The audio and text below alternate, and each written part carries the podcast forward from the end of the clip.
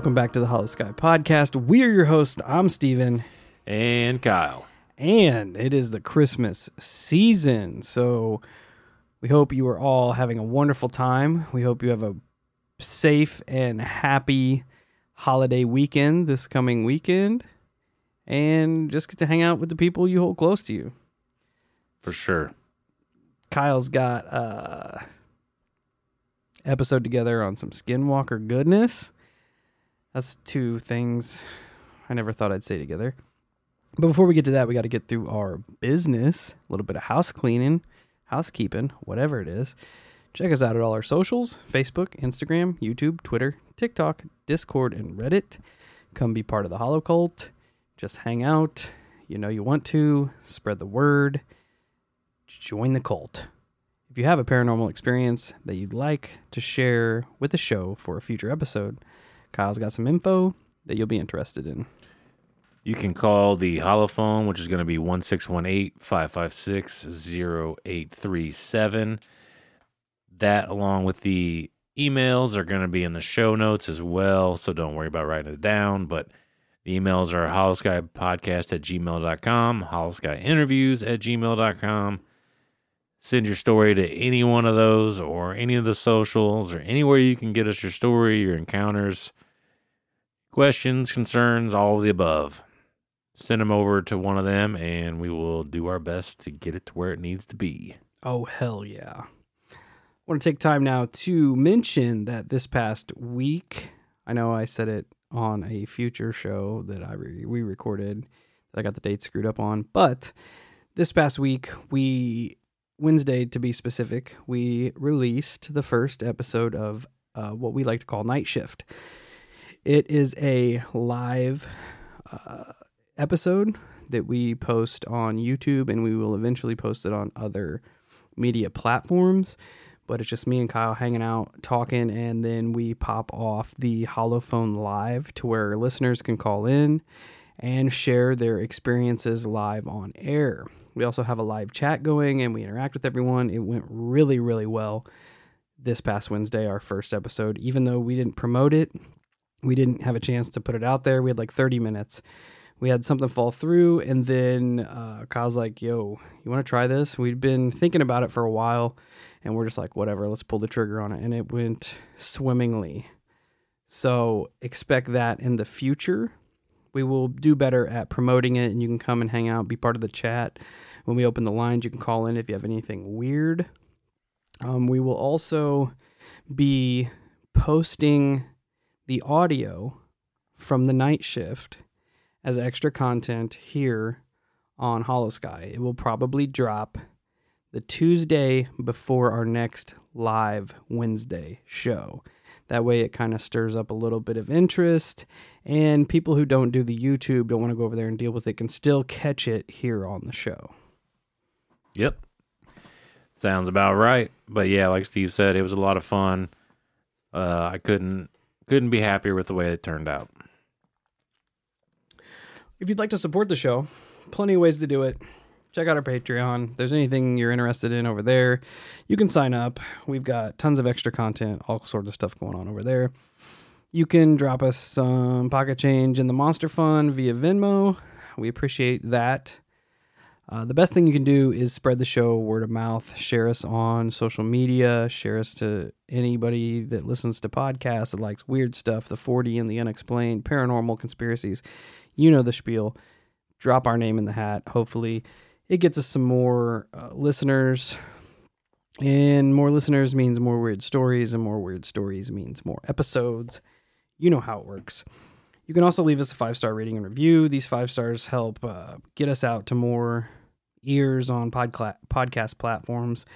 And I will gladly shout you out if I find them. Again, I'm on Apple. This time we have a five star from our friend Buddy Anthony. Says, Love this podcast. Five stars. Really great podcast. Buddy Anthony, you definitely are our buddy. And I appreciate you sh- taking the time to leave us those kind words and that five star rating and review. I cannot get enough of these. Yeah. We definitely need them. They help us out, and it's just nice to hear everybody's feedback on what we're doing. Yep. Yep. That being said, we're moving on to the listener experience of the day. And this comes back around to us from my good friend and yours, Ghost Hunter Dave. He sent us the entirety of his Bigfoot encounter here close to where me and Kyle reside. So, Ghost Hunter Dave says, Hey Steve, this is my Rosedale account as best as I can remember it. This is the same account I also send to Sasquatch Chronicles. In the mid 90s, I had an incident in Rosedale, Illinois, in which I believe I witnessed a bipedal cryptid. Rosedale Valley is about two to three miles long. Coon Creek Road runs through the valley with a creek that runs closely along one side. On the other side used to be an open field that ran up to the hillside. Both sides of the valley are heavily wooded and fairly steep in most places. I was down there in the morning picking up creek stones for my then wife's flower bed. I had walked the creek picking up stones and throwing them up by the road to pick up later. I had walked about a mile and a half down the creek when I finally climbed back up the road to walk back to the van. It was then that the hair on the back of my neck stood up. I didn't see it at first, but I stopped and looked around. I don't know why, but my senses caught it before my eyes. On the hillside across the field, I saw a large thing that at first I thought was a large tree stump or a broken over tree. It was dark in color, dark brown, almost to dusty gray. It really caught my eye when I noticed that it was slowly swaying from side to side. I stopped dead in my tracks and I just stared. When it knew it had been spotted, it stood up, swaying side to side even more so. We both stood looking at each other for a good minute or so. It was tall, probably seven to eight feet tall. Dark hair covered almost like a camo suit. Funniest thing was the more we stared, the heavier the swaying was. It was then that I realized I was running fast back towards my van. It then turned and started walking up the steep hill with no trouble at all. I stopped at that point and watched it walk back up the hill. It turned its entire upper body and looked back once, and then it crested the hill and was gone. I did not pick up the rocks. I also have not been back to the valley since. I've had one other experience in Calhoun County, Illinois, where the uh, Illinois Department of Natural Resource was involved with knocks, grunts, and hoots.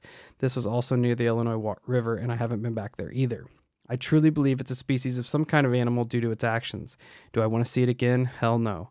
And where I have, and where there's reports, I do not go any longer. That thing scares the piss out of me. And having been a paranormal researcher for quite a few years, that's saying something. Ghost Hunter Dave. Dave, thank you so much for taking the time to put that entire encounter together. Well, I appreciate you sending it in. And if you're listening to the show, you need to come on and we need to do an interview For sure. because not only do I want to listen to this encounter of your Bigfoot come from you, I would also like for you to share all of the other paranormal encounters that you have had that you have shared with me back when we used to work together because they definitely stood out and kind of helped uh, push me in the direction of getting to where I am now. Hearing hearing people uh, have similar experiences and be open with their encounters is is really what this is all about. And I want to na- make note that I talked to to Dave, and he is going to be on an upcoming episode of Sasquatch Chronicles. So be sure to listen for that about Yeah. his Illinois Bigfoot Yeah, encounter. that's, that's awesome. That is awesome. That being said, hopefully he will also be on an upcoming episode of the Hollow Scott podcast. So if you're listening, Dave, I sent you Let's a bunch of text happen. messages. Hit me up. Let's make this happen. And we appreciate you. The the area he is talking about is highly squatchy and it is like right between uh Pere Marquette Park where the BFRO and uh, Finding Bigfoot did their round table, where we have gotten pictures of footprints, and we have, and it's in between there and kind of like uh, my family's property, where we have heard the howls, where I had the whistling incident, where uh, my dad had the catfish bait incident. So that whole area there, that whole bluff side, is just super thick, super steep not a lot of people in it. It's definitely a squatchy area that could conceal something large without uh, anyone even noticing. It's definitely interesting that, like he described, uh, picking it up with his senses before he actually seen it. And I've also heard the sway thing before too, where they'll be looking at each other and it sways back and forth for some reason. That is weird. I wonder if it's if it's trying to make itself seem bigger. Maybe. which No, I mean, that it makes doesn't sense. need to, but right, right. And that makes sense. yeah, because you can't really put a put a size on it when it's continuously moving, especially if it's behind trees and stuff. It's gonna make itself look wider than it really is. Right. But again, thanks, Dave, Ghost Hunter Dave, for submitting this. Uh, we definitely have to get you on the show because you've got some stories and people need to hear them. I, I, would love to hear them. That being said, we're going to jump right into Kyle's Skinwalker accounts. I am stoked to hear this. He's been talking it up, so I am primed and ready. Yeah, it's a good one, man. This book was phenomenal. Uh, so thanks for getting that because Steve's actually the one that got me this book, and uh, it's called Skinwalkers, Shapeshifters, and Native American Curses by Gary and Wendy Swanson. And like I said, I can't speak more highly of this book. It was really entertaining. Once I got my my teeth into it, um, I was hooked. I couldn't stop reading it. But basically, you have Gary and Wendy here, and they live in Oregon and have always loved the outdoors. One of their their passions has always been Bigfoot. They've written books about it. They they just have this fascination with Bigfoot, and we know that community does that. Like when, when they double down on Bigfoot, they go hard for Bigfoot. Well, I assume they run a website, but regardless, one day they received a submission about a new entity, one that they had never heard before. Most likely because of all of their efforts have just been aimed at Bigfoot. But the entity was known as the legendary Skinwalker. So they ended up reaching out to a healer friend of theirs, a medicine man in the Comanche Nation of the Great Plains. This man's wife was part of the Apache tribes. Well, it seems that this man knew of the Skinwalker, but mostly wanted no part of it. He says that his involvement with teaching about them, about this this demon, could in fact open the door to this being and put the Plains tribes in harm's way. So instead, he pointed Gary and Wendy to another man who he knew of and this man had knowledge on these beings. But other than that, he wanted to remain basically completely anonymous to the, the conversation. So, with that being said, Gary and Wendy took a trip into Navajo country to a place where they could uncover the secrets of the Skinwalker. For the beginning of the conversation, which this just, I think this just leads to the severity to which these people take this. But the beginning of the conversation, nothing was actually said between them and this contact of theirs. They basically traded notes on paper and they were instructed to memorize them. Once that was done, he took these papers and burned them into his in his wood stove, which would obviously set the mood that this man was making damn sure nothing was going to find or hear what they were talking about. At first, I almost thought it had some some sort of tulpic uh, connotation to it when they said they wouldn't talk about it, that it wouldn't even speak on it. But it's it's almost more than that. That they can, as long as it's not said out loud, that they feel almost all right with it. It's almost like saying its name or giving its name as some sort of incantation that brings it forth. Almost like kind of allowing a vampire into your house, so to speak. Yeah, sort of, sort of like that. Yeah, yeah, in a nutshell. Yeah. But I mean, it goes to show the the the seriousness of of how they take this. I mean, it's not it's nothing to joke around with them. Um, they they learned that this contact of theirs, he was also a medicine man. He began to tell them how, which I find super interesting. He said that the gods actually created the skinwalker to provide their people with the ability to change into animals. Or this way, they could sneak into the camps of the Spanish who had invaded. Once the shapeshifters returned to the tribe, they would change back, bearing a warning of where the Spanish were and where they were going to be going. But after all was said and done, the power of the Skinwalker was never taken back by the gods. The contact expressed how the Skinwalker also has mystical properties as well. It possesses the power to make people do things, even hurt or kill themselves.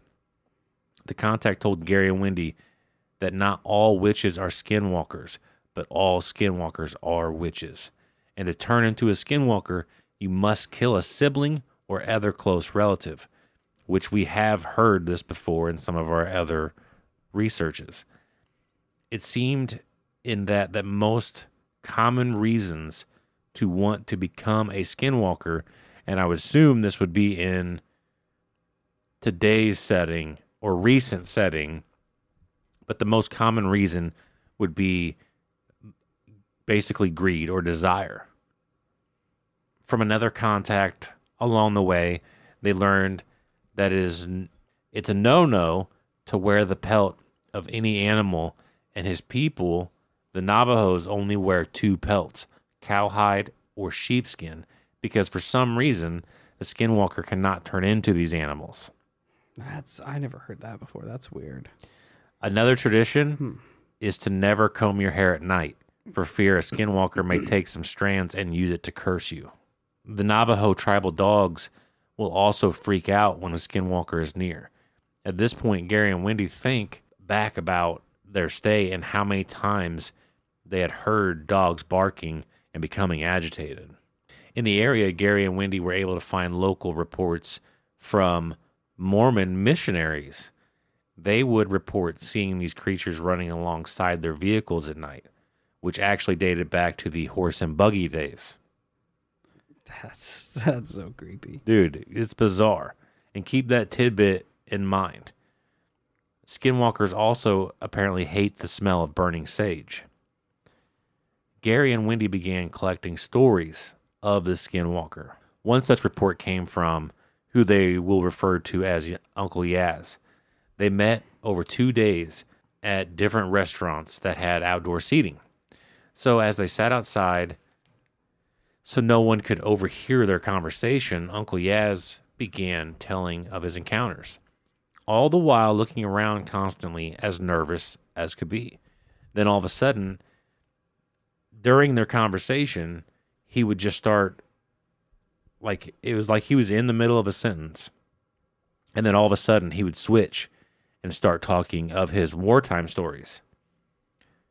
And it really confused Gary and Wendy. They were like, what the hell is this guy doing?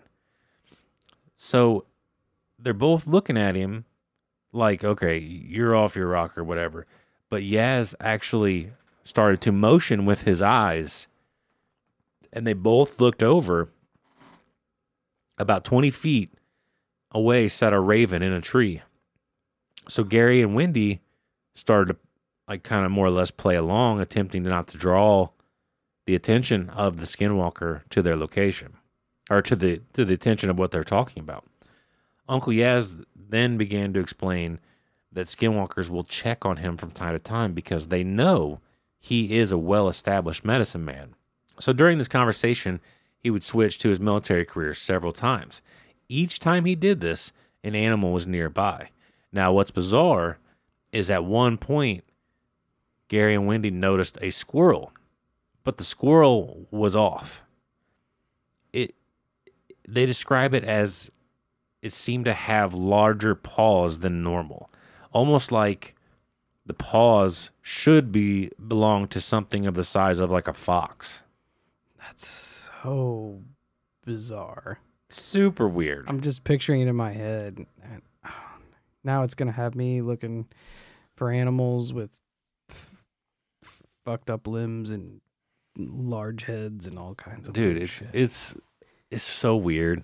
It, that would be such a terrible spot to be in to be such a well known medicine man that you have all these nefarious entities that are keeping Tabs di- on you. Yeah. Tabs on you and to the fact where like now you know which ones are which, Right. and you have you have a whole like your whole demeanor is down to just try to avoid any contact from these things. Well, and and you know, on top of all that, he's talking about them as well. I don't know that it would be such a problem, like if they just checked on him from time to time, because if you're not talking about him, I don't think there's much to worry about. However, he's kind of spreading their secrets, and I don't think that's something they like. And I'll get to that later. I'll put it that there. But uh anyways, after a few days of meeting, Wendy transferred all of their collected data to a cloud site. Then she wiped all of the computers that they'd taken with them clean of any data that they had collected. So basically, all of everything that they had learned, she took the physical copies away, got rid of them. After they had gotten back to their cars, they left to return home. On the way, they stopped to eat. And as they're eating, they hear an explosion. Everyone in the diner rushed to the windows to see what had happened. And it seemed that a barn had caught fire, but it didn't take long for the fire trucks to show up and handle it. So everybody just kind of went back to doing their thing. However, something very interesting happened while all this was going on. After Gary and Wendy had finished eating, they went back to their car. But it seemed someone or something had gotten into their car. All of their equipment was gone. Even more puzzling, where there there was no sign of anyone breaking into it.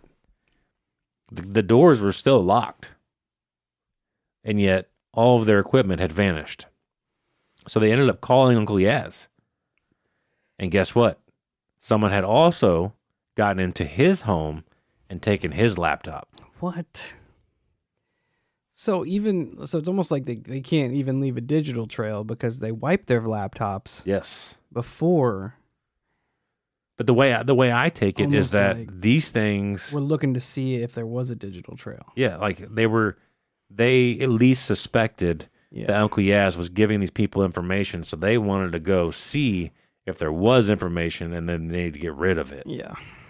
Yep. I gotcha. That's so weird. And luckily, all parties involved that day had gotten rid of all of all of the information, so nothing could be found. And I'm telling you, like, I want to do a little bit more from this book, other than what is going to be presented today. But I also want people to go buy this book because some of the the things that happen in this book are just freaking bizarre. And their lore and belief in the skinwalker and the powers of the skinwalker they the the first nations people don't fuck with it at all period the end. I don't blame them especially if there is loads of truth to this because i mean in some of the accounts you hear i mean just more or less you displease the skinwalker or, or uh, one of the witches or whatever and they just put a curse on you and you you more or less start dying. Like it is it's insane. But and this was you know presented right there was like gary and wendy's actual experiences while looking into this. And then from here the book kind of turns into submissions. I i have two submissions here. Like i said i don't i don't want to present all the stories in this book because the book is phenomenal what i'd say steve there's like 19 chapters oh, all Oh, of yeah. them different stories You're really reading the chapters off, and I'm like, man, this Oh man, they're so cool. But these two stories are out of this world. They're amazing. The first one involves a husband and a wife. They were pretty avid hikers and decided to hike within this national park system. Well, the couple stayed at a hotel one night on their travels, and it just so happened they ran into another group of people who had just got done hiking in the area which they were staying. And they described it as one of the most beautiful areas they'd ever seen. So, with that in mind, the the married couple kind of abandoned their current set of plans and decided to venture into this new area. This new area was also known as the Dark Canyon. That's ominous. Right. They arrived at said location and began their adventure. Following the dir- directions on a map, they were able to acquire, but ultimately they wanted to find the unexplored offshoots of the main path. As the day the day began to narrow down, they noticed movement off to the left, and and this is while they were they were on their hike into this new area, but they they noticed that an animal of sort was being attacked by four large hawks. Well, as they were watching this take place, eventually, unfortunately, the hawks won by wearing the animal out. But the interesting thing was that the sun was setting while they're watching this. And the sun actually revealed a path that they had ha- they had not noticed. They even note if it wasn't for seeing this attack and watching it play out, we never would have seen this path. So they decided, well, we're here for an adventure. Let's go. They they did do something semi smart, and they tied a piece of red cloth at the entrance just in case they were to get turned around Nice. and they could find their way back. But they start exploring deeper and deeper into these little cuts of the canyon. They eventually reach the end, and it had seemed like a, a large boulder had actually fallen into the path and blocked it. So from here, they decided, all right, well, it's getting late. We're going to call it a night. So the wife begins to get out the sleeping bags and, and just start getting everything ready for the night. The husband starts looking around for ancient petroglyphs. Well, once again, like a calling, the sun actually starts to light up another cut in this little canyon that they're in. So the husband climbed his way onto this boulder that had fallen to block the path and noticed that it kind of cuts off. So he climbs down off the boulder, goes into this little new cut, and starts exploring it. He said it was roughly 30 by 30 feet. It was also covered. So essentially, they were inside a cave. Only in the middle of the ceiling was a hole which let the sun in, and it completely lit the room up, except for maybe like the the very edges of the wall that kind of still remains shadowy. The husband also noticed how on each side of this room there were channels that almost looked like a man had made. So when the rain actually came through the hole in the ceiling, it would channel into these channels and keep everything else dry. That's pretty awesome. Yeah. I'm curious as to uh, how the the hawk encounter plays in because you often hear, especially when we talk about our encounters, that these hawks are are like protectors and keepers Yep. of the peace and stuff of that nature. So it makes me wonder if they themselves, whatever the creature they were attacking, might possibly be uh, that is weird. That's a weird thought. one of the shapeshifters or skinwalkers. Could be. But I mean, imagine where they're at now. Like they're in this little cave area. Not to mention they are looking for a place to sleep. And it kind of just has this perfect ambiance to it. They're on this wicked little adventure. I feel like if I stumbled into that cave room with like the skylight, I'd be like, all right, this is where we're napping. Yeah, and it's it's almost like they're like you said, like they're being guided. Yeah. All these different little little pathways light up and open up, so they're just they're just kind of going with the flow, and then they end up here at this like I just picture like this dome shaped kind of room that's got the little skylight in the top, like you said, almost like it's a perfect place to just to kind of camp out and hide out. Yep. And that's that's that's where I mean I I would be stoked, you know, and on top of that, he's probably thinking, you know, at some point ancient people may have found this very location and used it as a home to keep them safe from predators, elements, the whole nine. So like I said, of course, they're like, "All right, this is where we're going to call it call it a night." A nice little protected area. But it wasn't long before they realized they were not actually alone they got their flashlights out and the husband had left the canteen near the entrance to this place when he backed when he went back to retrieve it it was gone they ended up finding it in a different corner of the cave almost like it had been tossed aside While searching around with the flashlights, they noticed yet another cut in the canyon. It was roughly two feet wide, and whenever they shined their lights into it, it seemed like it it either did one of two things. It just went on for essentially forever, or the end of it actually curved out of sight to where they couldn't they couldn't tell where it ended.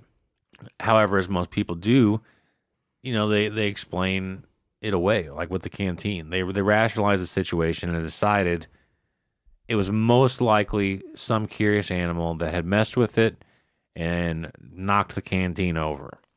Not to mention the day spent hiking had already wore them out, so they were just ready for bed, essentially. Now, roughly 2 a.m. comes, and the husband is woken up by his wife screaming. So instantly he grabs his revolver and flashlight and starts to scan the room, only to see a shadowy figure exiting the cave. All he caught was just a the slightest, quickest glimpse of something. Then he started to talk to his wife, and she said someone had touched her face. The hand felt hairy and had claws, which, believe it or not, left claw marks on her face. Oh shit. So she, this obviously wasn't just some dream.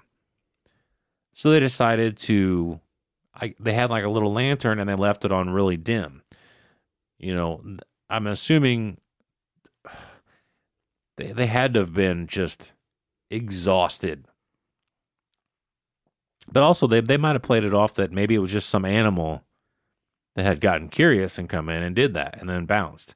Because they eventually, the wife ends up falling back asleep. But thankfully, the husband, he was on such high alert at this point that he was just staying up and kind of watching. Hey, Hollow Cult. The weather's getting nice, and you know what that means. It's cryptid hunting season. And the first rule to cryptid hunting is good footwear. That's why we're excited to announce our partnership with Tecovas Boots.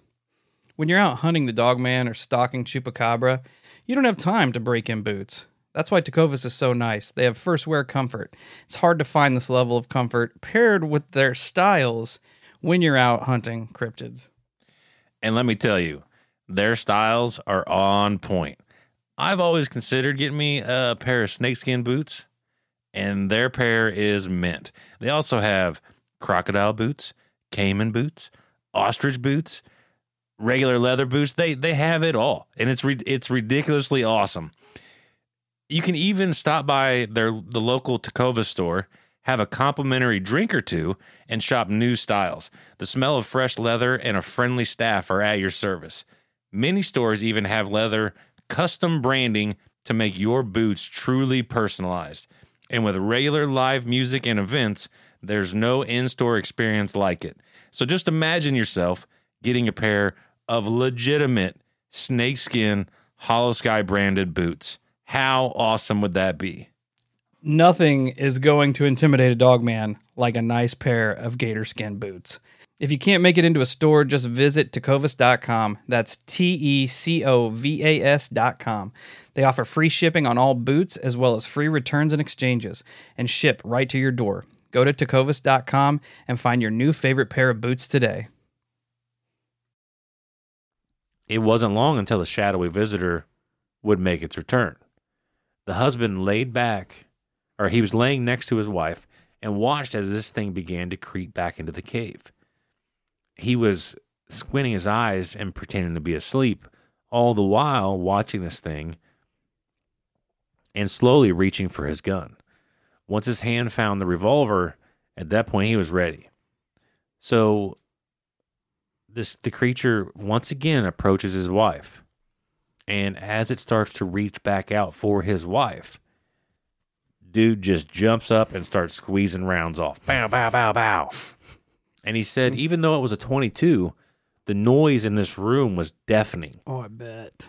And the explosion from the rounds were just lighting up the room as he fired. Both the wife and the creature began screaming. But all of this gave the husband a very chilling look at whatever this thing was.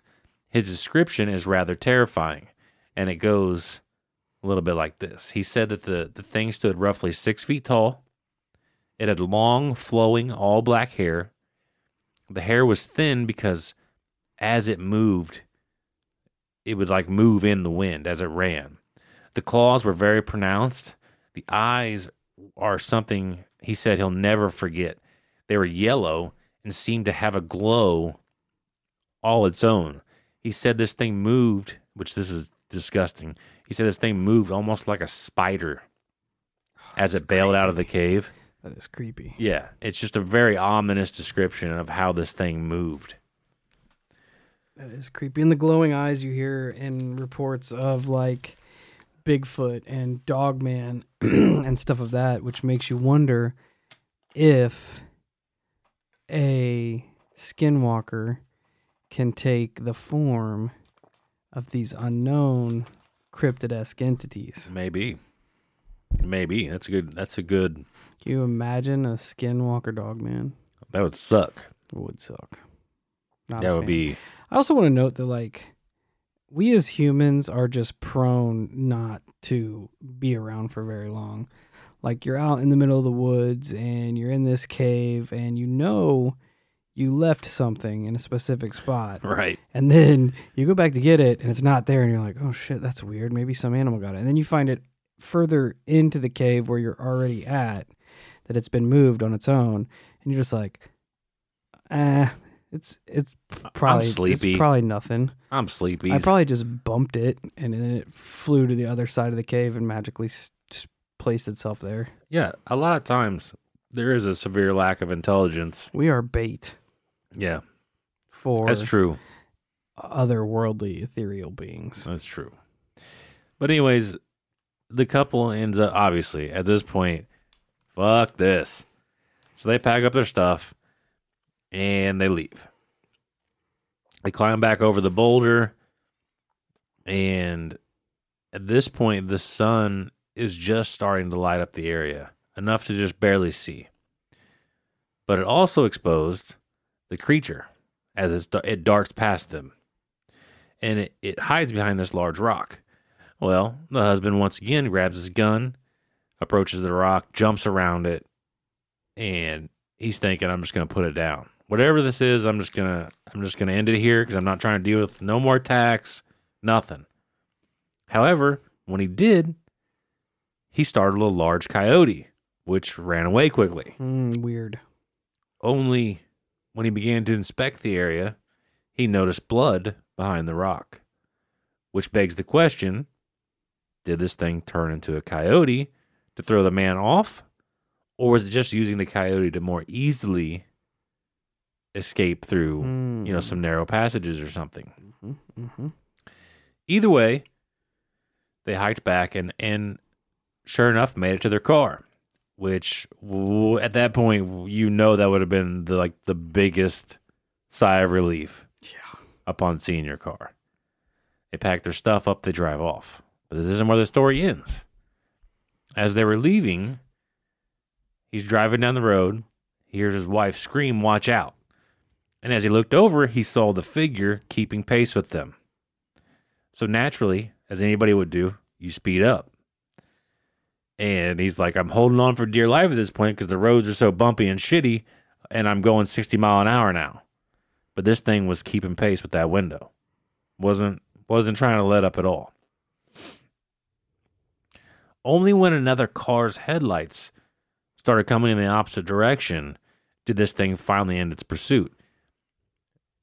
But the wife yells for her husband to look one last time as this thing's running away. And it actually turned into a coyote. Only it had a black pelt like the creature they had seen before.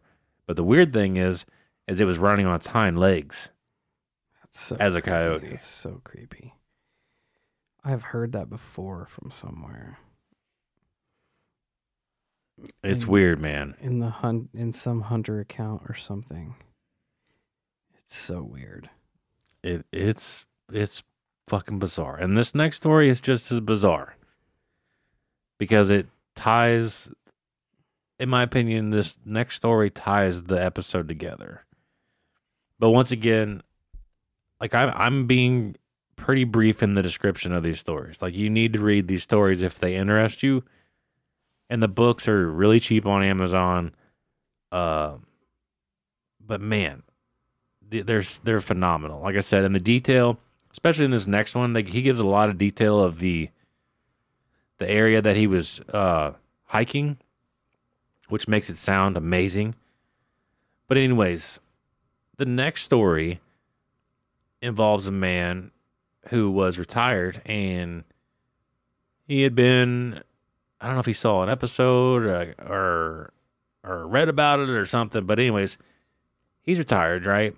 And he decides, all right, I am gonna go search for the lost Dutchman mine. And his wife, you know, she was like, "Hey, you got nothing better to do. You're retired. You can afford it. Why not? Go go do it." So what's he do? He packs up and heads to the strange mountains in search in search of fortune. So he goes up there, begins his search on the area, climbing in and out of places, following trails to see where it'll lead. Around 4 p.m. that day, it starts getting dark within the canyon. So he's kind of kind of starting to look for a place to lay his head for the night, but he notices a large shadowy figure dart by. Being that it was so hot out, he thought maybe it was a hallucination. However, after he would see the figure again, but this time he got a pretty damn good look at it.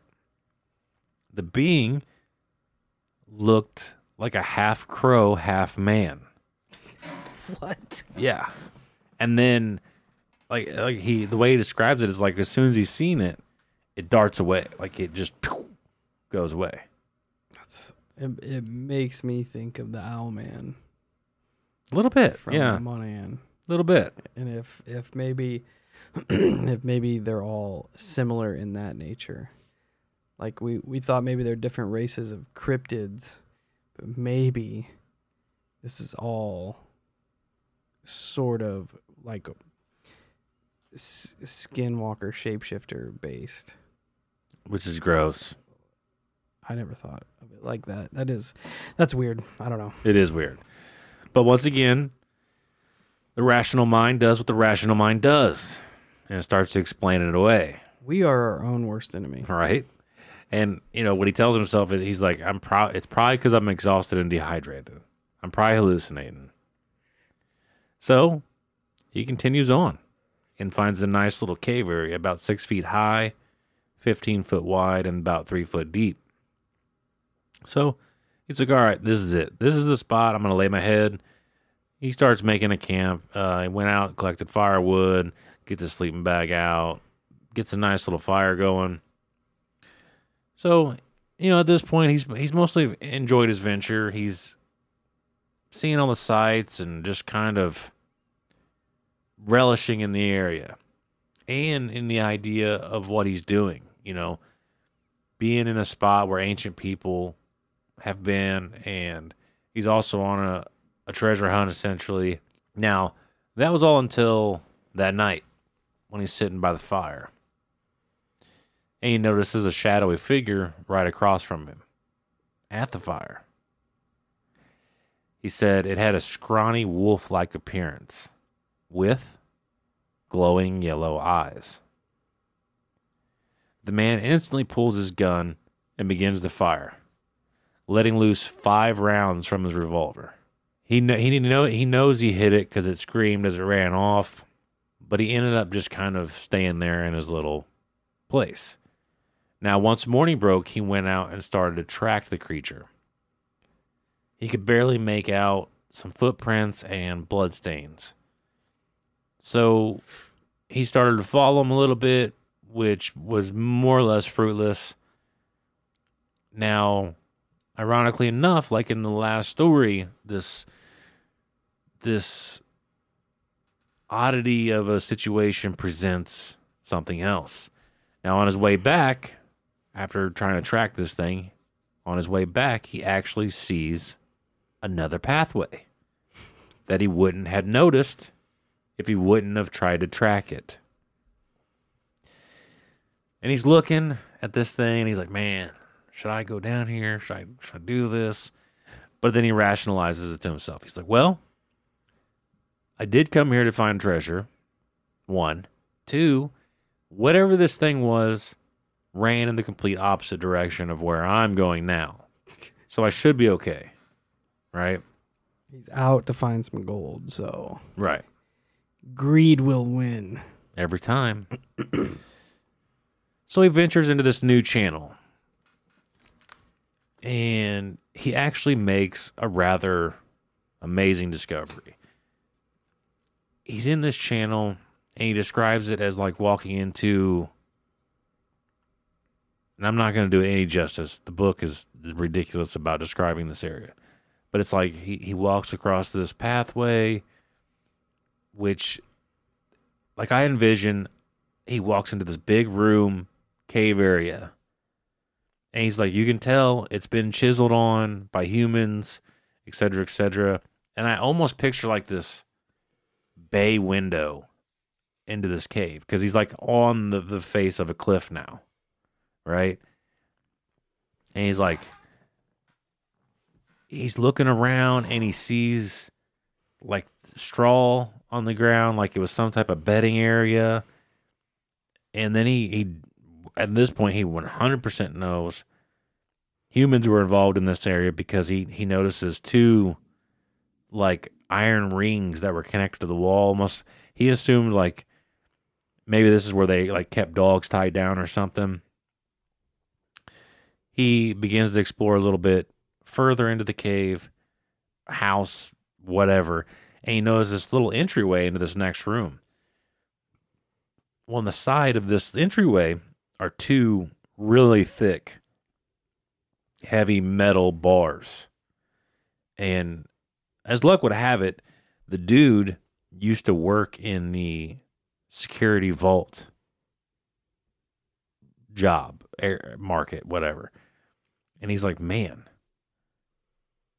those would have had those would have housed really heavy doors. They would have been narrow, but imagine what it took to get those doors in here.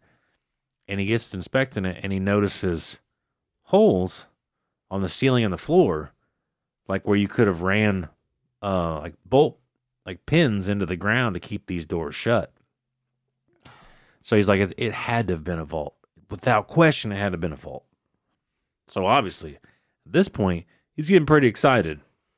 Cha-ching. But he thinks to himself, he's like, man, you know, like there would be no no reason to carry these doors out of here. Like, why are these doors gone? So he actually goes back around to like the entrance ish where that like bay window area was.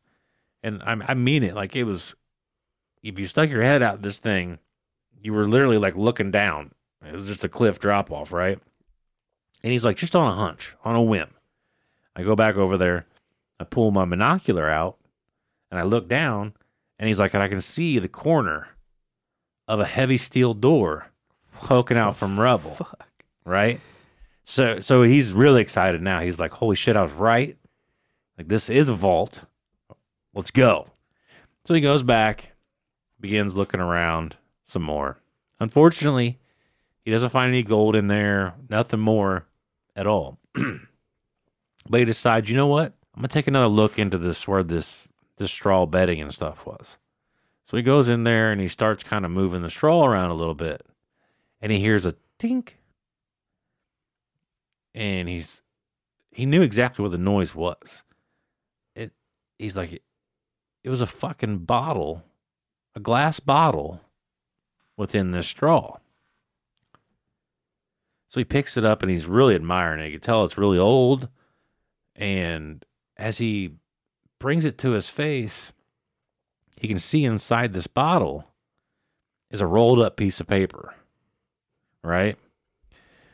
And I'm I don't know I don't know if maybe if it had expanded and he couldn't get it out or if there was a cap that was like permanently on that he couldn't get off because he said as much as he regretted doing it, he had to break the top of the bottle. But he's like I he's like being that I was here looking for treasure That could be a map. Yeah, like I found a rolled up piece of paper in a bottle. I can't just leave it in in there. I have to look at this. Understandable. Right. We'll allow it. Right. So he ends up breaking the top off. And the note reads as follows. It's dated. Get this. It's fucking dated 7 8 1812. Oh, Okay. been there a hot minute. Yeah. And it says to whoever finds me, found Peralta money cash. Only 12 gold coins in pocket. Yours now. Skinwalker broke my leg slash slashed me. Shot him and he left. Getting dark. Can't stop blood. Tell Rosita. And that was the end.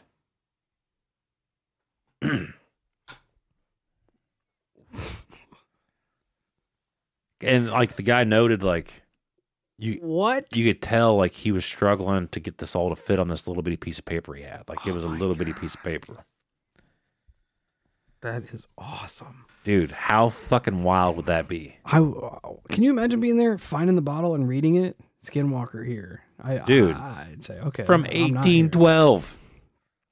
1812. Oh my god! I think about the poor dude writing it. That's that's exactly that's exactly what dude said. by a skinwalker and knowing that you can't you can't defend yourself anymore. Well, what's You- crazy is he bleeding out. knew what a skinwalker was. And That's so. I mean, not trying to be uh, like profiling here, yeah, I said Rosita. Rosita, right? It's definitely a Spanish Spanish name.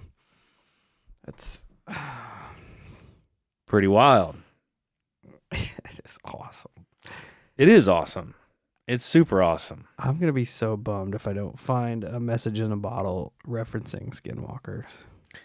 Well, uh, once again, to the bad luck or whatever of this guy, he's like, I don't, I don't see any like human remains in this in this place. I don't find any gold coins, but he's like, I did find treasure. Like this is amazing. So he makes camp again. You know, lays down for the night, but this time he definitely slept with his gun in his hand because Uh, yeah. he had read this note and like he I don't think at that point he made the connection. He was like, I don't know what the fuck a skinwalker is, but I'm not I'm not taking any chances. So he sleeps with his gun. Everything goes fine. Um morning comes, he packs up, decides to head out, puts bottle and note in his backpack. Now, he he gets back out of these rooms, starts walking back, and he turns this corner on the path, and something smacks into him hard. Boom, knocks him down. At the same time, removes his book bag What? And takes off running. And dude catches a glimpse of it, and it's the exact creature that he saw the night before that he shot. What?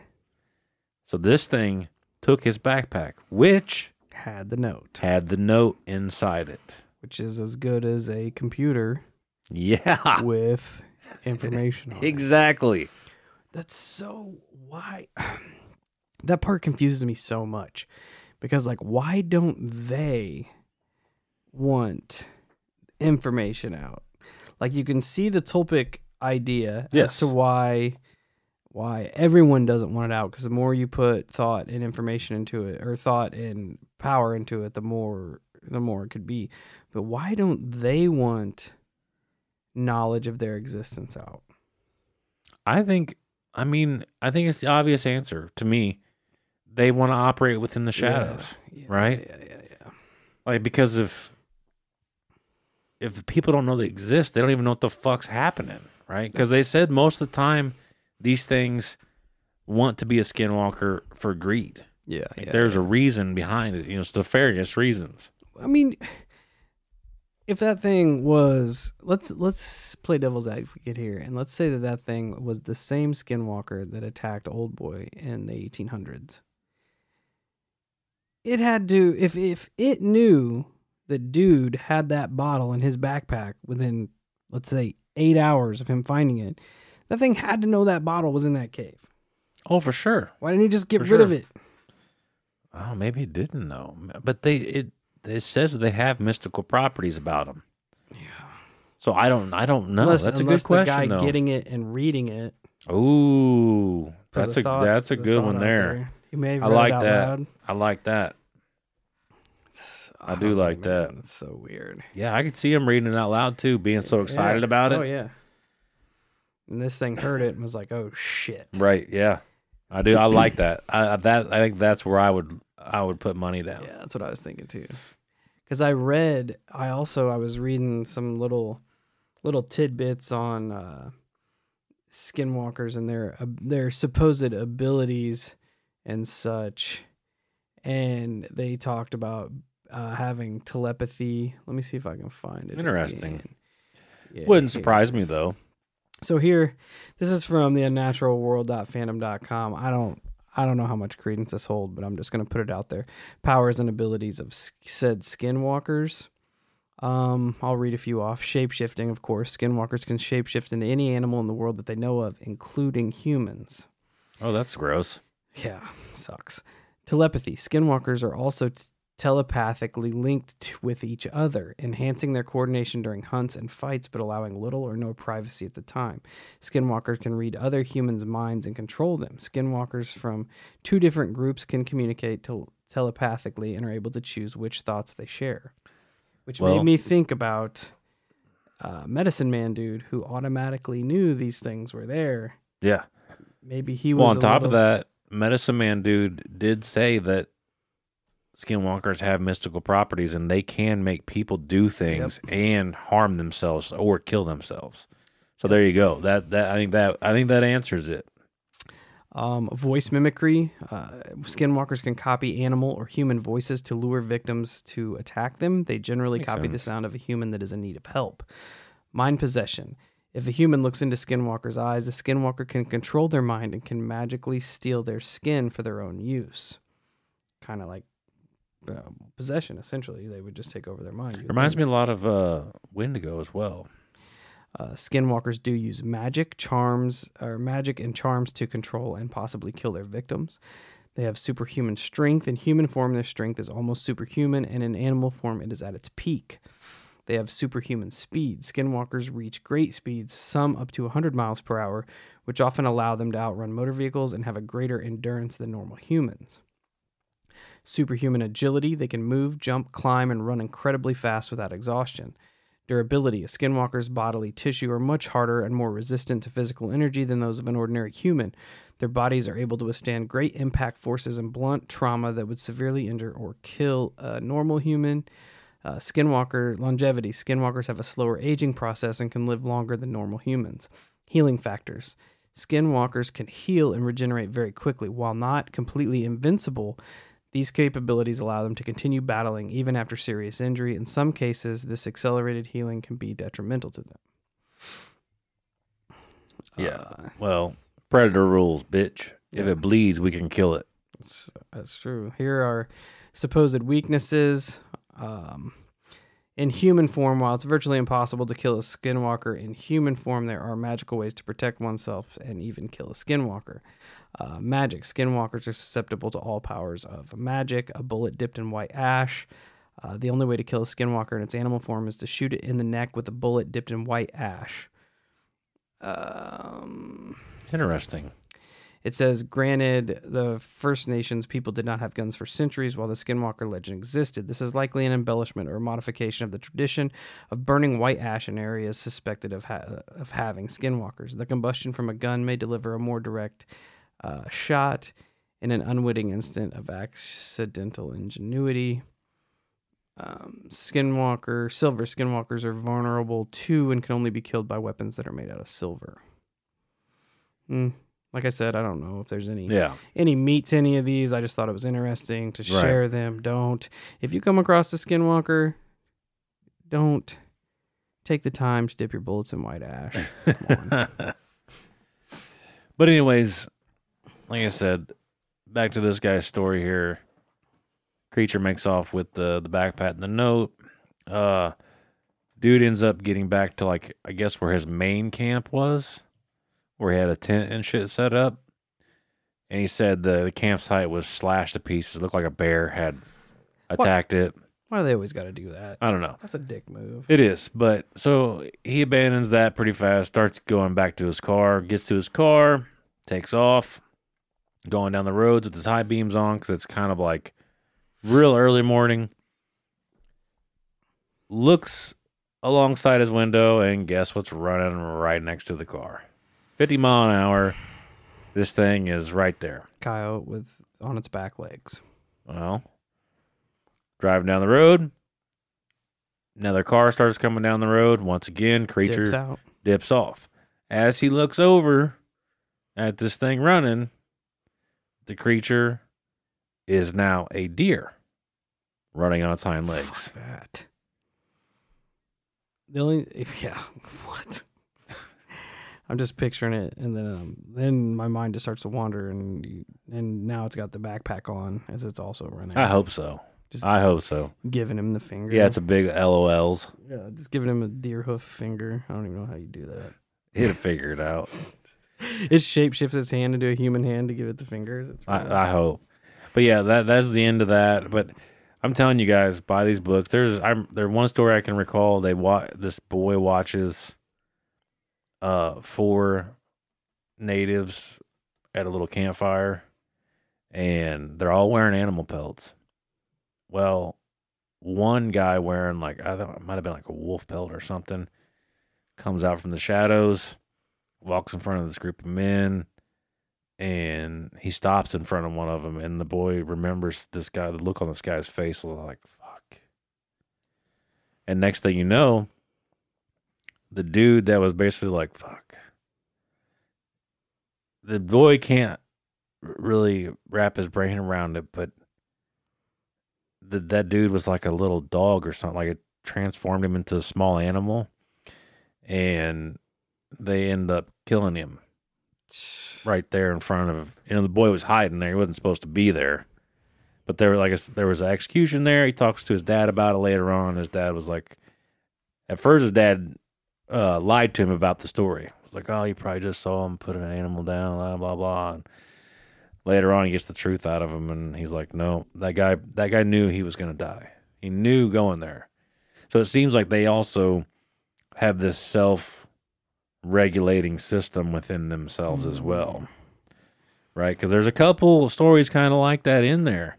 There's one where a dude does some fucking woo woo stuff, ends up getting a bunch of money, and then one day he takes his young, I think it's his nephew grandson, young too, probably 12, 13.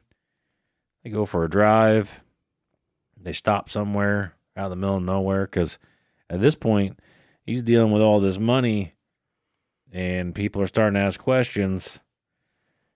He goes way out into the desert with his grandson and he stops.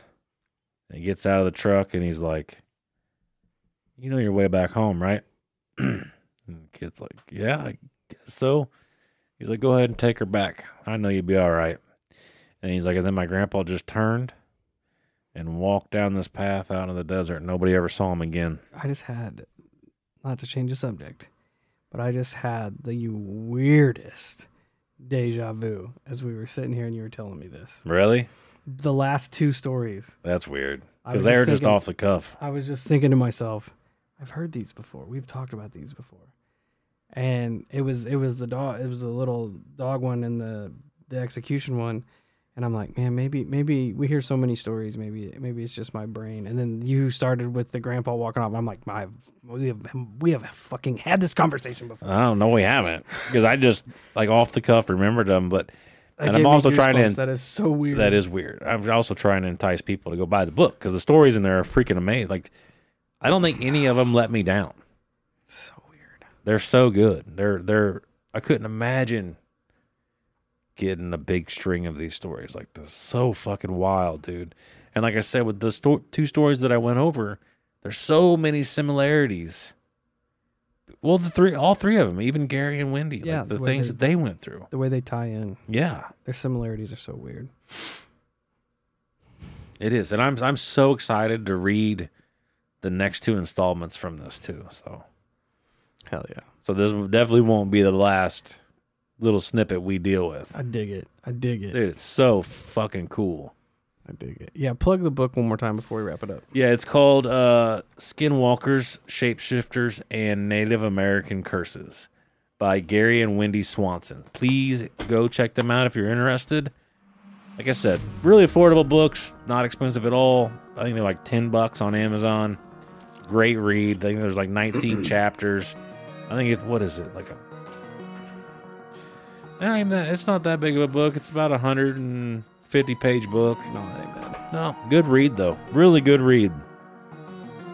So yeah, man, that was so weird. That I feel like I, I, I could have almost finished the grandfather story. That would have been weird if you would have. But I was just letting it play out. I'm like, man, because I'm thinking, I'm like, did we do an episode on this before? No. Did we talked about this before? No. And then, then, then that next story hit. I'm like, oh my god, we've had this conversation. Anyway, weird, weird, weird stuff at the Hollow Camp. Uh, check us out at all our social medias: Facebook, Instagram, YouTube, Twitter, TikTok, Discord. Hope you all have a wonderful Christmas, and come hang out with us next week. So, till we meet again, stay safe, stay weird. And if you find a note referencing skinwalkers in a bottle that's 200 years old, watch yourself because they're going to be coming for it.